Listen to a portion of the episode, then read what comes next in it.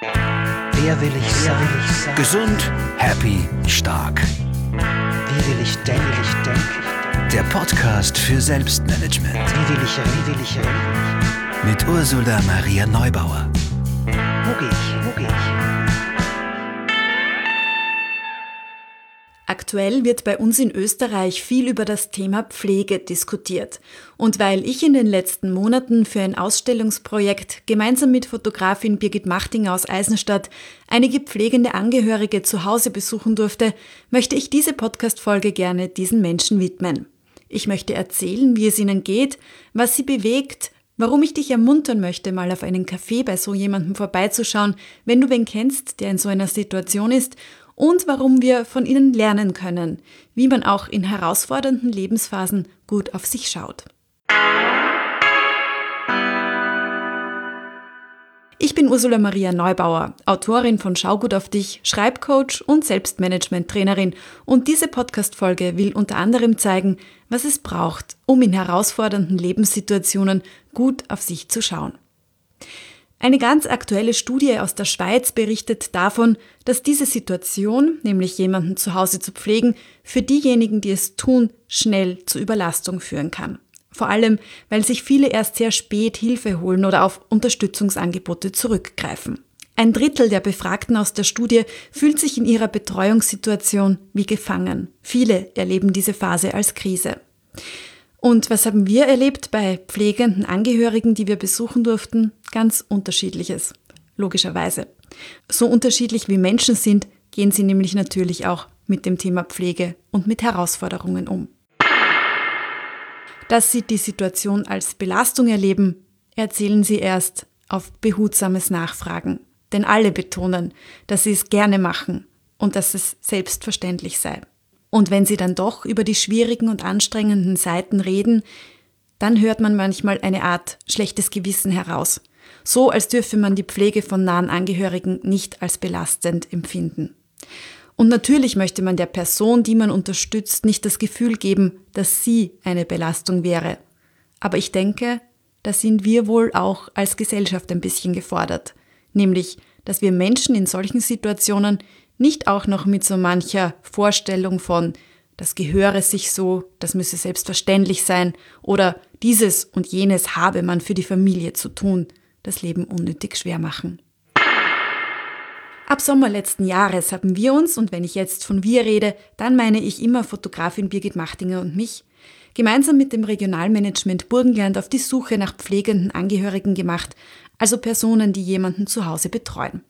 Und wir waren uns nicht sicher gewesen, wie einfach oder wie schwierig diese Suche werden würde. Denn wir waren uns nicht sicher, ob viele Menschen bereit sein würden, über so ein wirklich intimes und sehr privates Thema mit uns zu reden und sich außerdem noch fotografieren zu lassen. Und der andere Punkt war, man findet diese Menschen gar nicht so leicht, denn Pflege findet ganz oft hinter verschlossenen Türen statt. Pflege ist noch immer ein Thema, über das eigentlich wenig geredet wird. Neun Familien haben schließlich gesagt, ja, kommt vorbei, wir zeigen euch, was Pflege für uns bedeutet. Wir zeigen euch, wie wir das jeden Tag leben. Wir waren also bei neun Familien. In acht davon lag die Hauptpflegearbeit bei den Frauen. In einer war der Mann hauptsächlich zuständig. Und wir haben bei unseren Besuchen mehrere Dinge gelernt. Erstens zum Beispiel, Pflege hat ganz unterschiedliche Gründe. Deshalb scheint es fast ein bisschen komisch, dass immer ganz generalisierend von der Pflege gesprochen wird und dabei häufig Bilder aus alten Pflegeeinrichtungen gezeigt werden. Ja, natürlich betrifft Pflege einerseits Menschen, die aufgrund ihres hohen Alters oder einer Erkrankung im Alter auf Unterstützung angewiesen sind. Aber eben nicht nur. Da ist auch der Jugendliche, der den schweren Autounfall hatte, an dem er selbst völlig unschuldig ist. Oder da ist der Ehemann, der in jungen Jahren einen schweren Arbeitsunfall hatte. Oder die Mutter, die schon mit 40 erste Schlaganfälle erlitten hatte und viele, viele Jahre über Pflege braucht. Und außerdem unterscheiden sich die Zeiträume enorm, in denen jemand betreut werden muss. Das können wenige Wochen nach einer Erkrankung sein oder viele Jahre, wie nach dem Arbeitsunfall zum Beispiel. Zweitens, wie Menschen Pflege organisieren, ist natürlich auch grundverschieden. Logisch. Eine Person hat erzählt, dass sie auch vor vielen Jahren in so einer Situation gewesen war und dass sie damals geglaubt hatte, alles allein schaffen zu müssen. bis sie in eine Erschöpfungsdepression geschlittert war.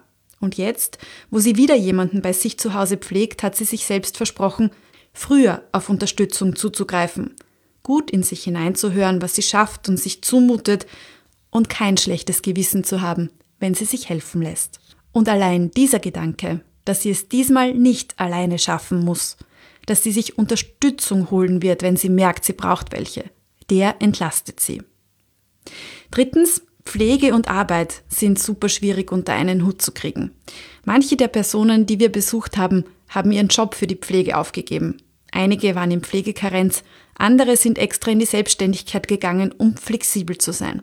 Und die, die nach wie vor ihrem normalen Job im normalen Ausmaß nachgehen, die sind sehr dankbar für ein bisschen Verständnis von Kolleginnen und Kollegen, wenn sie erreichbar sein müssen oder früher kommen können, um früher wieder gehen zu können. Viertens, die Herausforderungen, von denen pflegende Angehörige erzählen, sind recht bunt. Einerseits können sie oft Wochen, Monate oder auch Jahre lang das Haus nicht verlassen, weil sie die Person, die betreut wird, einfach nicht alleine lassen können. Oder sie sind gefordert, Dinge zu tun, die sie sich eigentlich nicht zutrauen, wie zum Beispiel eine Magensonde zu wechseln. Oder sie sind körperlich sehr gefordert, weil jemand ins oder aus dem Bett gehoben werden muss. Fünftens, für alle hat sich die Beziehung zu der Person, die sie pflegen, auf die eine oder andere Art verändert. Manchmal dreht sich die Verantwortung um, etwa wenn erwachsene Kinder einen Elternteil pflegen und für ihn sorgen. Eine pflegende Angehörige hat zum Beispiel erzählt, dass es so schwierig ist, ihrer an Demenz erkrankten Mutter Dinge zu verbieten, die sie ihr aufgrund der Erkrankung aber einfach verbieten muss. Oder die Pflegenden erzählen, dass durch die Anwesenheit der Person, die man zu sich genommen hat, weil sie nicht mehr alleine bleiben kann, sich auch das Zusammenleben als Familie oder als Ehepaar verändert. Sechstens, was alle brauchen, ist Ausgleich. Irgendeine Form von Beschäftigung, die ihnen wieder neue Kraft gibt. Eine pflegende Angehörige hat seit der Zeit, wo sie pflegt, den Wald neu für sich entdeckt. Dahin geht sie immer ganz alleine maximal mit dem Hund der Familie. Sie geht dorthin, um abzuschalten, um auf andere Gedanken zu kommen, um gut durchzuatmen oder auch um zu weinen und ihre Gefühle so richtig rauszulassen. Eine andere singt im Chor und genießt es, für diese wenigen Stunden pro Woche rauszukommen, mit anderen gemeinsam zu proben und danach ein bisschen mit ihren Chorkolleginnen und Kollegen zu plaudern. Wieder eine andere hat begonnen, Naturkosmetikprodukte für sich herzustellen, eine geht Radfahren. Und für eine andere ist es das Zusammensein mit ihren Hunden und Katzen, das sie auf andere Gedanken bringt und stärkt. Und was machst du, wenn es anstrengend wird? Ich schlage dir diesmal vor, dich für 10 Minuten hinzusetzen und dir aufzuschreiben, was du in anstrengenden Phasen machst, damit es dir wieder besser geht. Was stärkt dich, wenn es viel wird? Schreib es dir auf. Was uns übrigens noch aufgefallen ist, Überall dort, wo die Menschen offen sind, wo viel gelacht wird, wo auch Humor und Dankbarkeit ihren Platz haben, dort geht es allen Beteiligten gut. Also vielleicht kannst du auch darauf schauen, dir das Lachen zu bewahren, wenn es mal anstrengend wird. Wozu ich dich außerdem ermutigen möchte, ist, wenn du jemanden in deinem Umfeld hast, der in so einer Pflegesituation ist, dann frag mal, wie es dieser Person geht oder ob du auf einen Kaffee vorbeikommen kannst. Denn alle, bei denen wir waren, haben sich gefreut, dass da jemand ins Haus kommt. Alle haben sich über diese Art von Abwechslung gefreut. Über eine ganz normale zwischenmenschliche Begegnung. Über ein bisschen Plaudern.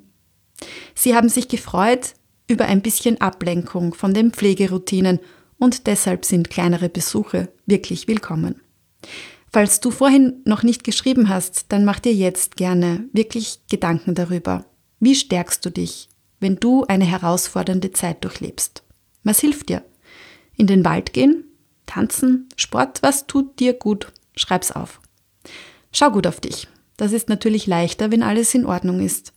Aber wenn es herausfordernd wird, dann ist es umso wichtiger. Alle Infos zu anderen Folgen dieses Podcasts, zu meinen Coachings und Trainings gibt's natürlich auch unter ursulaneubauer.at.